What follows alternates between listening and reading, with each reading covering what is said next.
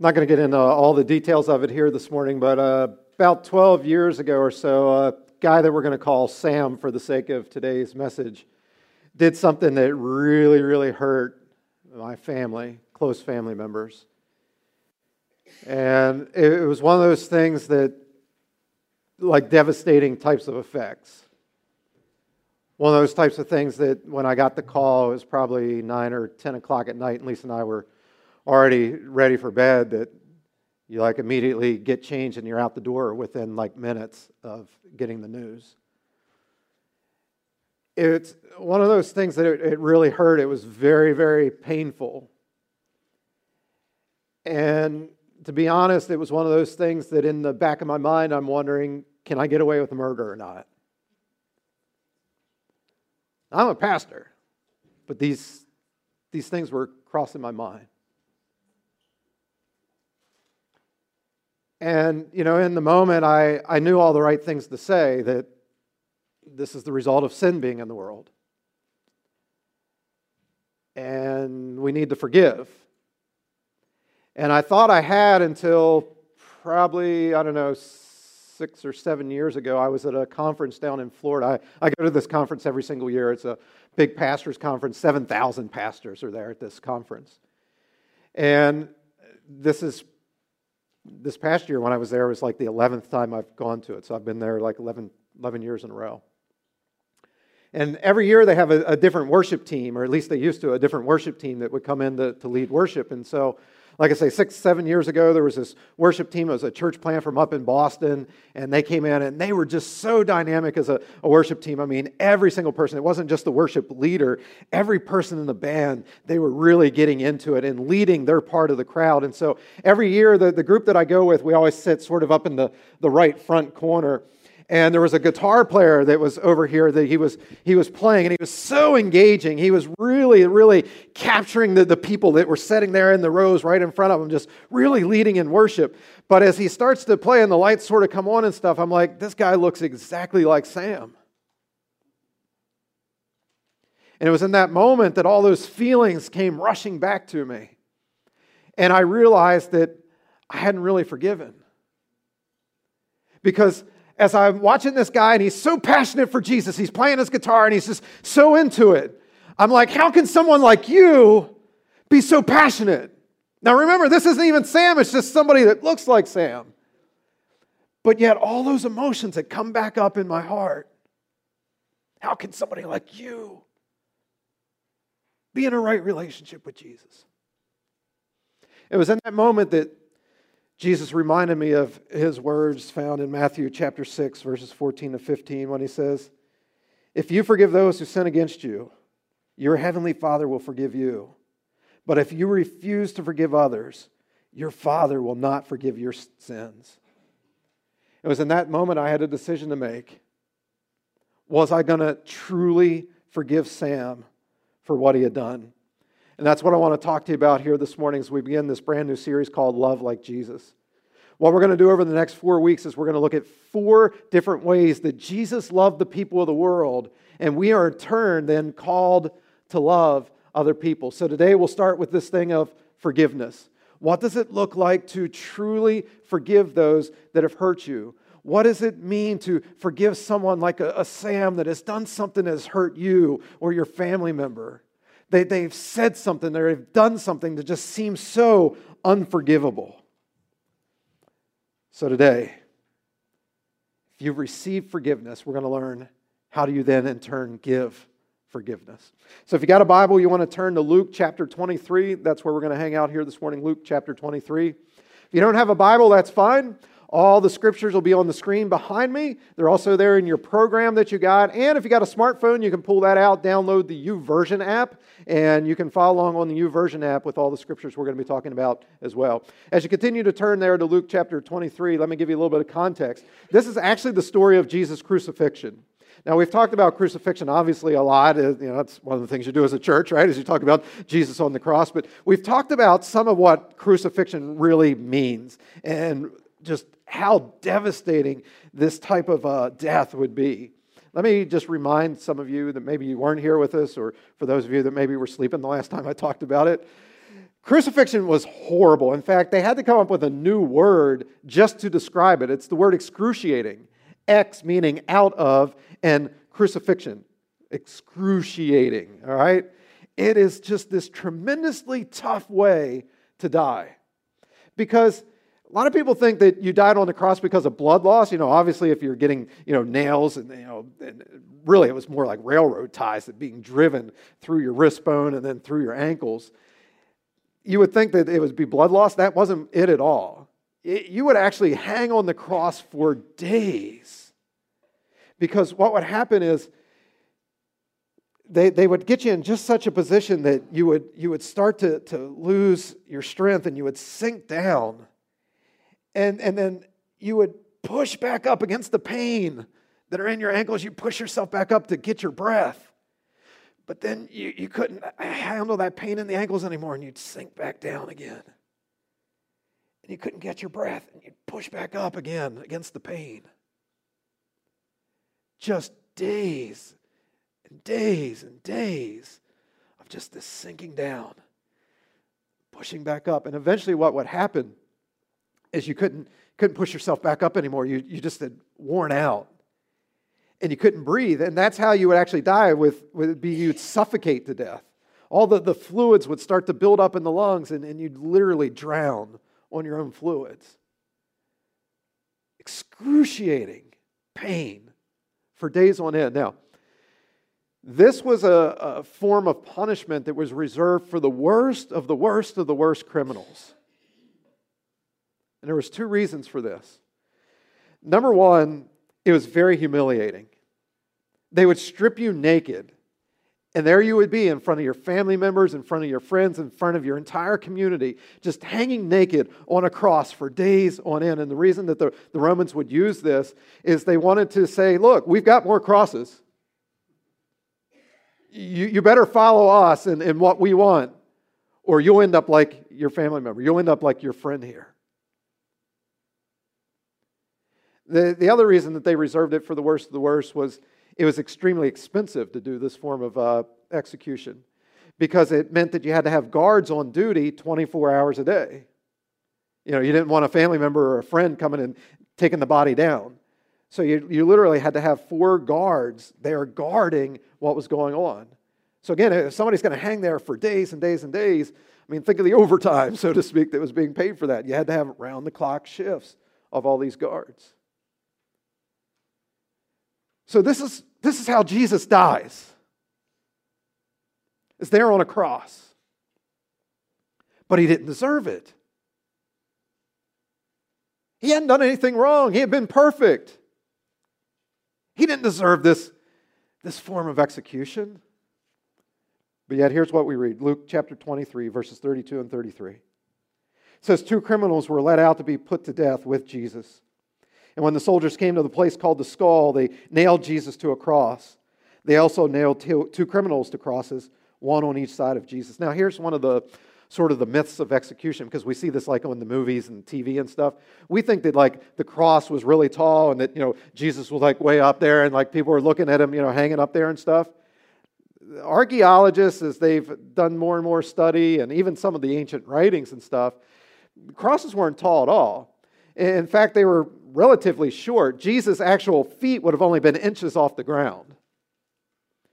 And the reason that this is important is we read through Scripture that as Jesus was hanging there on the cross, he was being mocked, he was being ridiculed, he was being spit upon, he was just anything you can imagine. These people were doing it. And so it wasn't like they were like looking way up at him and shouting these things. No, they were saying it right to his face.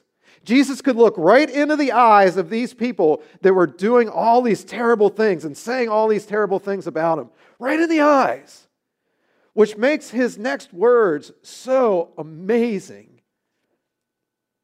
Look at verse 34. He prays this prayer.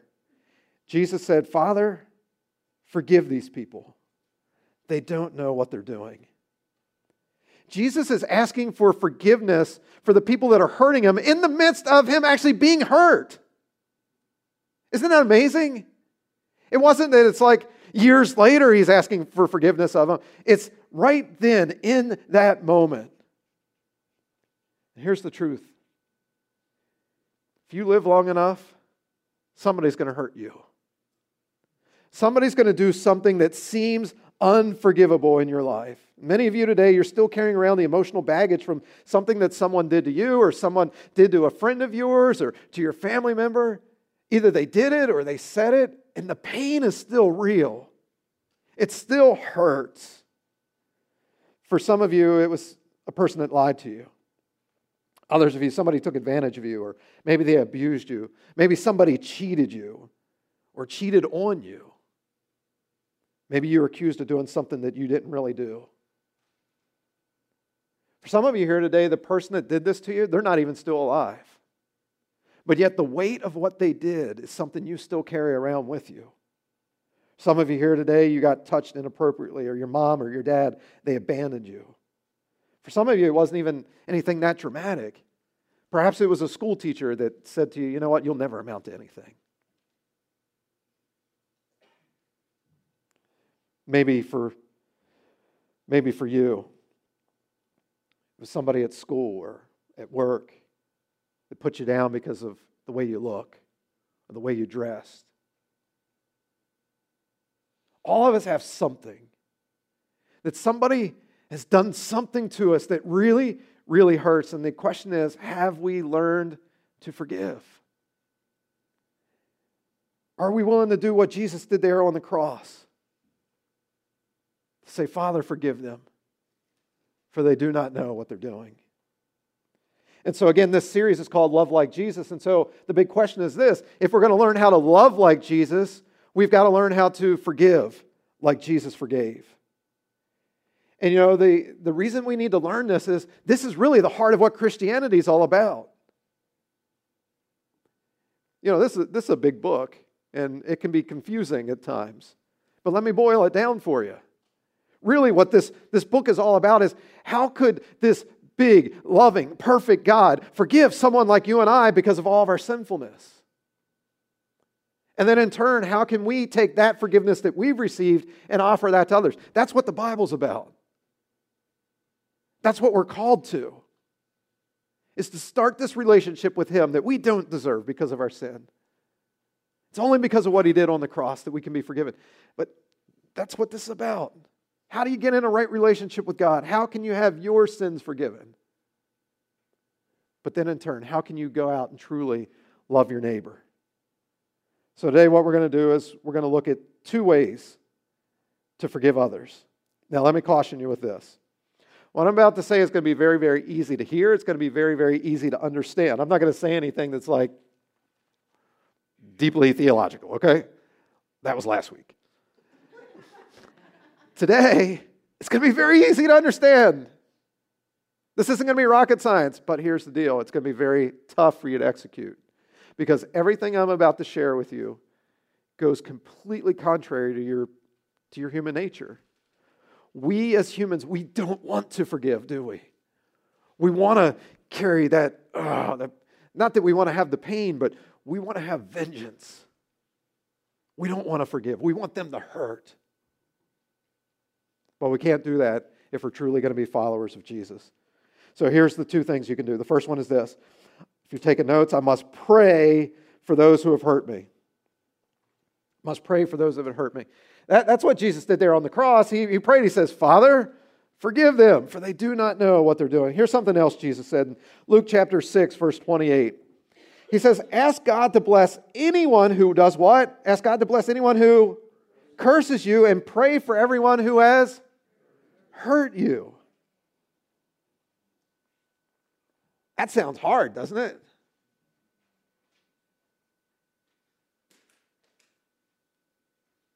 Pray for them? Love them? Again, the, the words, that, that makes sense. It's not hard to understand it. But actually doing it?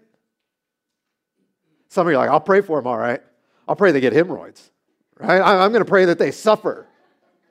I'm going to pray that, you know, somebody does something back to them, that they get hurt in the same way that I got hurt. But that's not the kind of prayer that Jesus is talking about. What's his prayer? What's his prayer? Father, forgive them. They don't know what they're doing.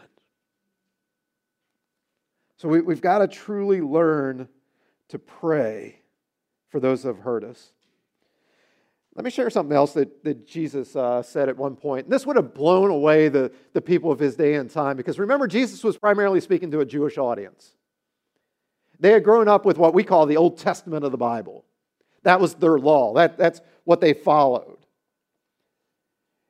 And so, you know, for years and years and years and years, they have been taught, you know, eye for an eye, tooth for a tooth, et cetera, et cetera.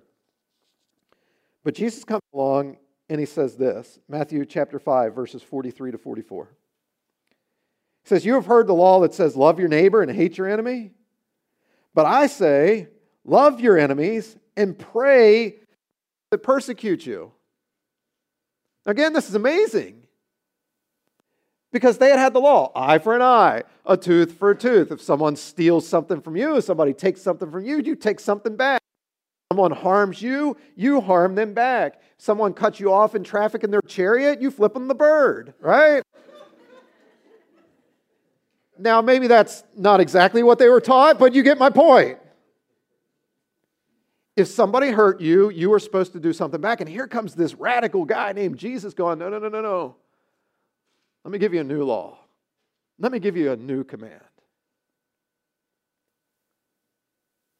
Love those that hate you. Pray for those that are persecuting you. That's radically different than our human nature, isn't it? But yet, if we're going to truly love like Jesus, that's what we need to do. Now, again, it, I'm not really sharing anything with you here this morning you haven't heard before.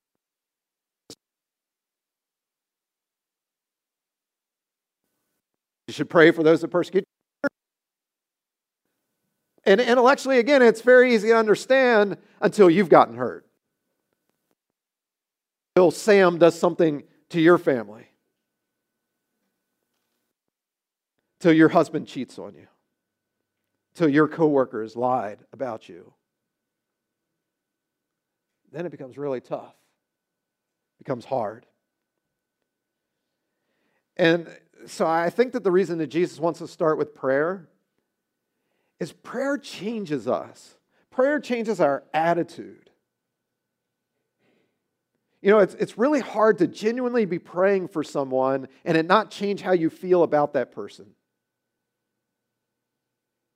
See, uh, as we pray and our attitude changes, now as our attitude changes, our, our thinking is going to start to change. And, and thinking leads to our actions then. Thinking leads to the words that we speak.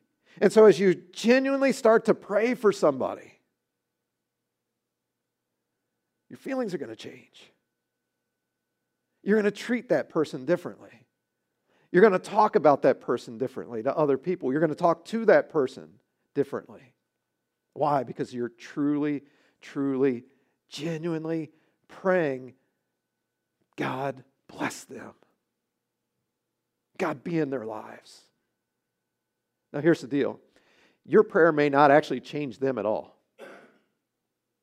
They may still be mean and rotten and, and still doing the same actions. So your prayer may not change them, but I guarantee it will change you.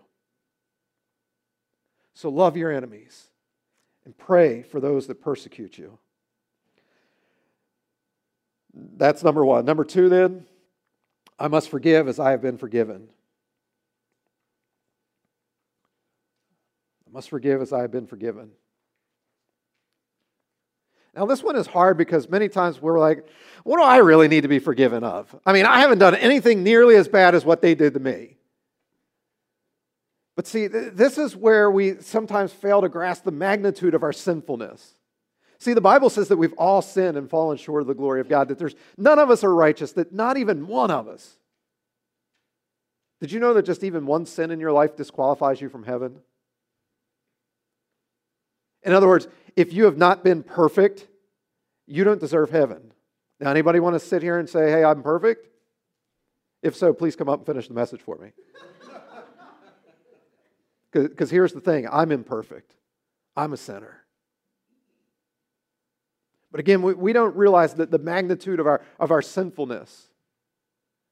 Eh, do me a favor. Shout out some, some things that you think is sin. What, what is some sin? What, shout it out. What, what, what types of things are sin? Stealing, lying. What else? What? Murder, rape, adultery, right? You notice that we always go to the big things, don't we? Right? Th- those are the biggies. And they are sin. But did you realize that sin is little things? That little white lie that you told? Fudging just a little bit on your taxes? Do you know breaking the speed limit is a, is a sin? The Bible says we're supposed to obey the laws of the land. Wow, that was the most convicting thing I said to some of you here so far this morning.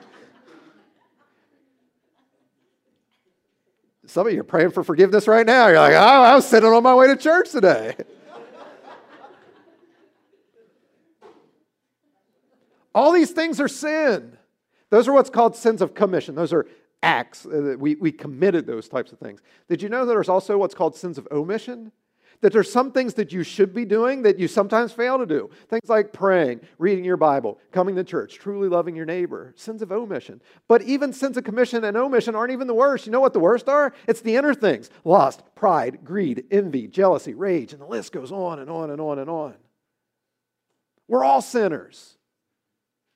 And we sin a whole lot. I, got to thinking about it one time. Did you know that if you sin just three times a day, that'd be 21 sins in a week? That'd be a little over a thousand sins in a year. And the average person now lives to be 78 years old. That'd be 78,000 sins in your lifetime. Now, that's if you're good. I mean, imagine standing before a Dauphin County judge here today, and you have 78,000 laws that you've broken. What's the judge going to do to you? What's the judge going to do? Lock you up and throw away the key. There's no way you're getting out. So, if an imperfect, sinful judge here in Dauphin County knows that 78,000 times is too many, imagine what's going to happen when you stand before a holy and righteous and just God. Are you really going to be able to say, Well, God, I only messed up 78,000 times? I mean, before I became a, a Christian in my early 20s, I probably had some years that I sinned 78,000 times. Seriously. I mean, three sins a day, that'd be really, really a good person. I mean, almost angelic. So here, here's the deal we've all sinned, we've all messed up big time. And so, in the same way that Jesus is willing to forgive us of our sins, we need to be willing to give that to other people. You know, on July 27, 1993, when I prayed and I asked Jesus to forgive me of my sins, become the leader of my life, it wasn't because of anything that Gilbert could do, how good Gilbert had been. It was only because of what Jesus had done on the cross. See, that's, again, what Christianity is all about, is that God loved you and he loved me so much that he said, them getting punished and going to hell forever, that is not acceptable. I'm going to go and I'm going to live a perfect and sinless life and I'm going to die on the cross. I'm going to sacrifice my own body so that their sins may be forgiven. Again, not it doesn't have anything to do with you. It's all about Jesus. And so if Jesus was willing to forgive me, all that stuff I had done, and Jesus is willing to forgive you of all the stuff you've done. You know the things you've done. Then how then can you say, I'm not going to forgive somebody else? Because they may have only done one thing to you. Or maybe, it had, maybe they did the same thing to you over and over. Maybe you were abused every single day. And that's wrong. I'm sorry that you had to go through that. But here's the thing even if you add all that up, it's still not even close to the, the magnitude of how much we've sinned against God.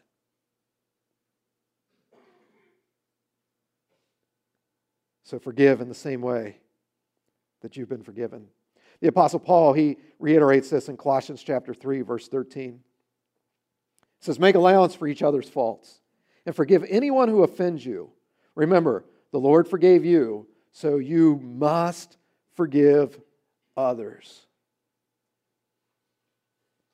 Again, be honest with yourself here this morning. You haven't been perfect, you've messed up, but yet you freely asked and, and, and received Jesus' forgiveness for you. So, how can you then in turn say, I'm not going to give that same type of forgiveness to somebody else?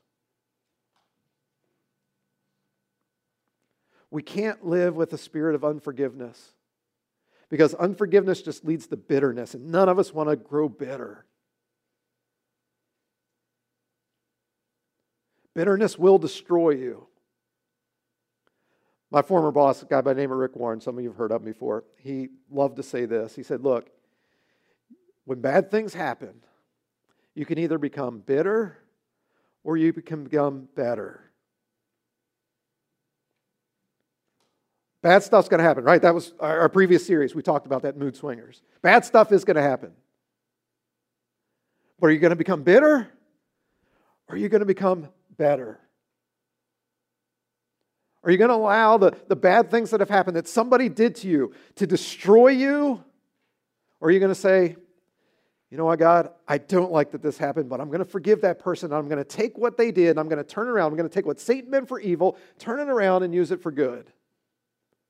I'm actually going to become stronger because this happened to me. So that eventually I'll get to a place that I'll say, you know what, I still don't like that it happened, but yet at the same way, I'm sort of glad that it happened because I am a better person now because of it.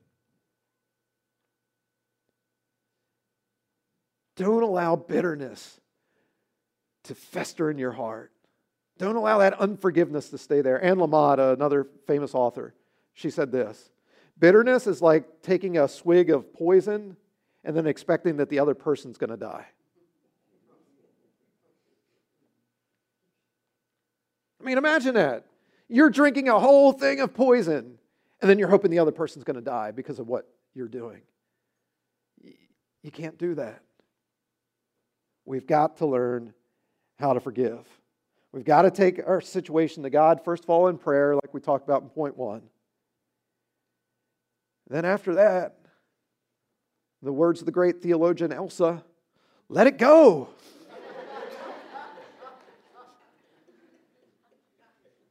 Don't make me sing it to you. let it let it go. Don't hold on to it anymore. See, the person that hurt you, they've probably forgotten about it. They're not losing sleep over it but you are. And the bitterness and the unforgiveness, it's destroying your life. So give it to God and then let it go. Now, let me be very clear with this. There's a difference between forgiveness and trust, there's a difference between forgiveness and respect. We're called to forgive.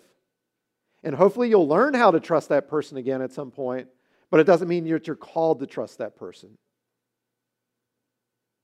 Does that make sense? If I borrow your car and I go out and I wreck it, you can forgive me of doing that. But if you find out that the reason that I wrecked it was because I was just being completely careless, I was hill hopping and all kinds of stuff, and then I totaled it, well, the next time I ask to borrow your car, you're going to say no. I'm going to go, but I thought you said you forgave me. Yeah, I forgive you, but I don't trust you.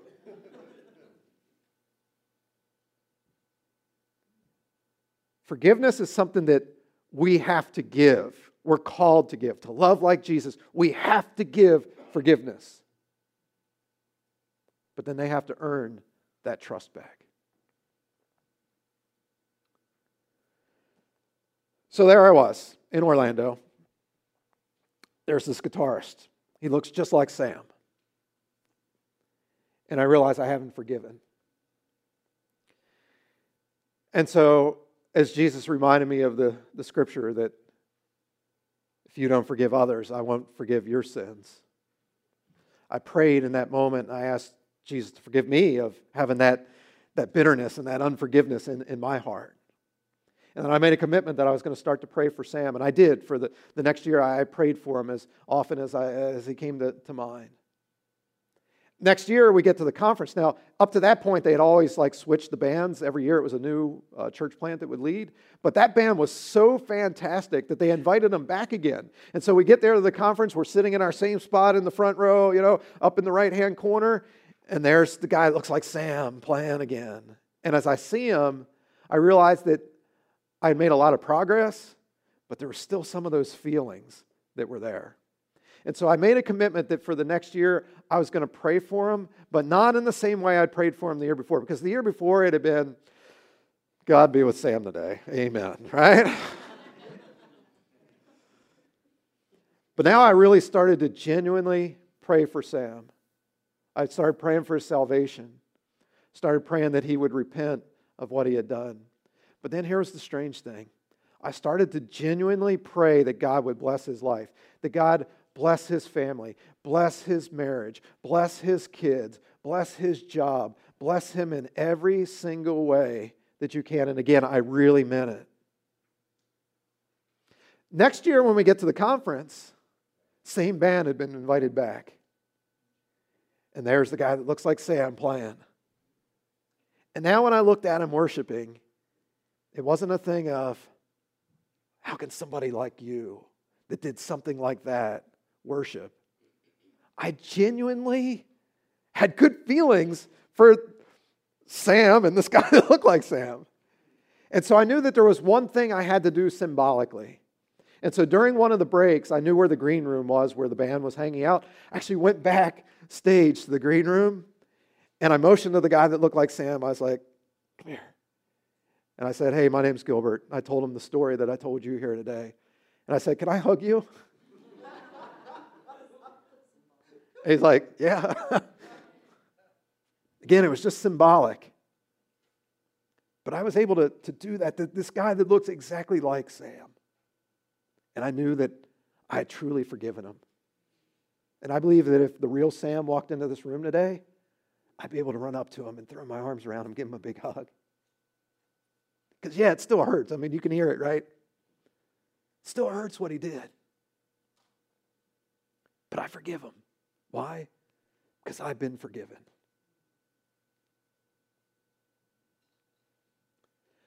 I don't know what you came in here today with, the baggage, the emotional baggage you may be carrying.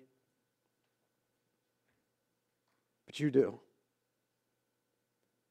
It's time to, to drop it, to let it go, to start to, to truly love in the way that Jesus loves.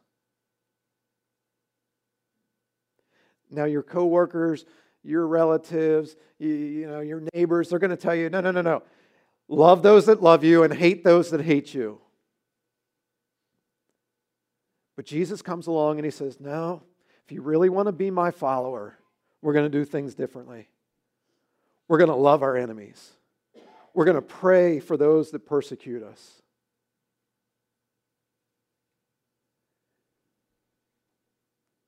We're going to forgive, just as we've been forgiven.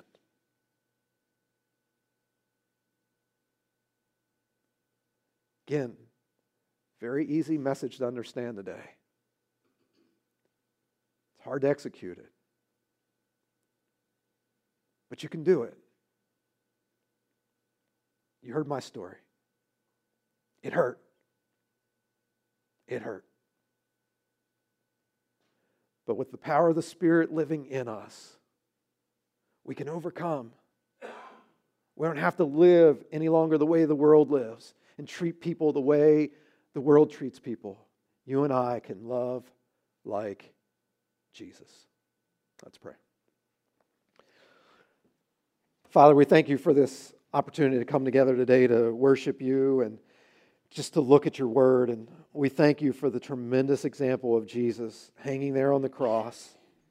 They said, Father, forgive them, for they do not know what they're doing. Lord, I, I pray that each and every one of us here today that whatever hurt that we came in with, whatever baggage that we have, that we would just surrender that to you. That, Lord, we would take the, the Sams in our own lives. Right now, bring that, that face to our minds. And we would say, Jesus, I forgive them. And Jesus, I'm committed to praying for them. Jesus, I'm committed to doing good for them. Not because they deserve it, but because I want to be like Jesus. I want to love like Jesus. And so, since Jesus forgave me, I'm now going to forgive others. Spirit, give us the, the boldness, give us the, the courage to do that, to not live the way that the world lives, but to truly love like Jesus. Now, with every head bowed, every eye closed here this morning, I know that there's some of you here today that it's going to be hard for you to forgive because you haven't yet yourself been forgiven. And I, I mentioned it earlier all of us, we've sinned against God. We've messed up to the point that we don't deserve heaven. We deserve eternal punishment in a very real place called hell. But again, the good news of Christianity is that God loved you so much that he sent his one and only Son, Jesus, to live the perfect and sinless life that you could never live, and then to die on the cross so that your sins could be forgiven. Jesus was and is God in the flesh. And the proof that he was God was that he didn't remain in the grave. He rose again from the dead, victorious over sin, victorious over death, victorious over hell, victorious over all the schemes of Satan.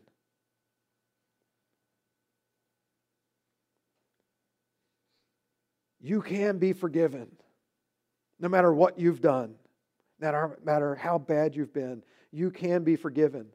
Again, not because of anything you've done, but simply by praying and asking Jesus Jesus, forgive me of my sins. Come into my life. Be the leader of my life. I'm repenting. I'm turning from my sins, giving my whole life to you. And so, if that's you here this morning, again, with every head bowed, every eye closed, if you've never prayed and asked Jesus to forgive you of your sins, to come in and be the leader of your life, would you just simply slip your hand up nice and high so I can see it? I'll recognize it, then you can put it back down. Anybody here this morning? Jesus, forgive me of my sins. I need you to come into my life. Forgive me. Cleanse me. Make me whole. Give me a fresh start. Anyone here this morning? Anyone? All right. I don't see any hands here this morning, so that means one of two things. It means either all of us here today already have a relationship with Jesus, or there may be some of you that you're still sort of kicking the tires on this whole thing called Christianity. You're like, eh, I don't know about this whole Jesus thing and the Bible thing and the church thing. And you know what? That's okay. We hope that you find Exponential a safe place to continue to come in and explore the claims of Jesus and, and what the Bible is all about. We don't want to pressure you in any way. But here's what I would say to you continue to investigate it. Continue to investigate because none of us know the day or the hour that death is coming for us. And so we need to know okay, what's going to happen to me when I die? Am I right with God or not? And so, again, I would invite those of you that maybe are still sort of kicking the tires to continue to come back and be a part of what we're doing here. For everybody else, head bowed, eyes still closed. You say, Gilbert, could you, could you pray for me here this morning? Because there is somebody I haven't forgiven and I, I need to, to forgive them. And they hurt me so bad, but I, I need to forgive in the same way that I've been forgiven. Can you just raise your hand up here this morning? Yep, yep, yep, yep. Lots of hands going up. Lots of hands. You can put them back down. Father, again, I just pray that for each and every person, that whatever hurt they have come in here with this morning, that they would sort of symbolically just lay that down right now. Put it on the seat laying next, uh, sitting there next to them. Put it on the floor. Put it, put it down and walk out of here with a new sense of peace in their mind, a new sense of peace in their hearts. Lord, I, I pray that that peace then would continue as they learn to pray for this person that hurt them so bad. And Lord, that they would genuinely pray for them, pray blessing upon them, blessing upon their household. Lord, change us, even if it doesn't change them. Help us to truly love like Jesus. Jesus, we just want to thank you so much for, again, who you are and all that you've done in our lives. Pray that you would continue to transform us, make us more like you each and every day. And I pray all this in Jesus' name. Amen.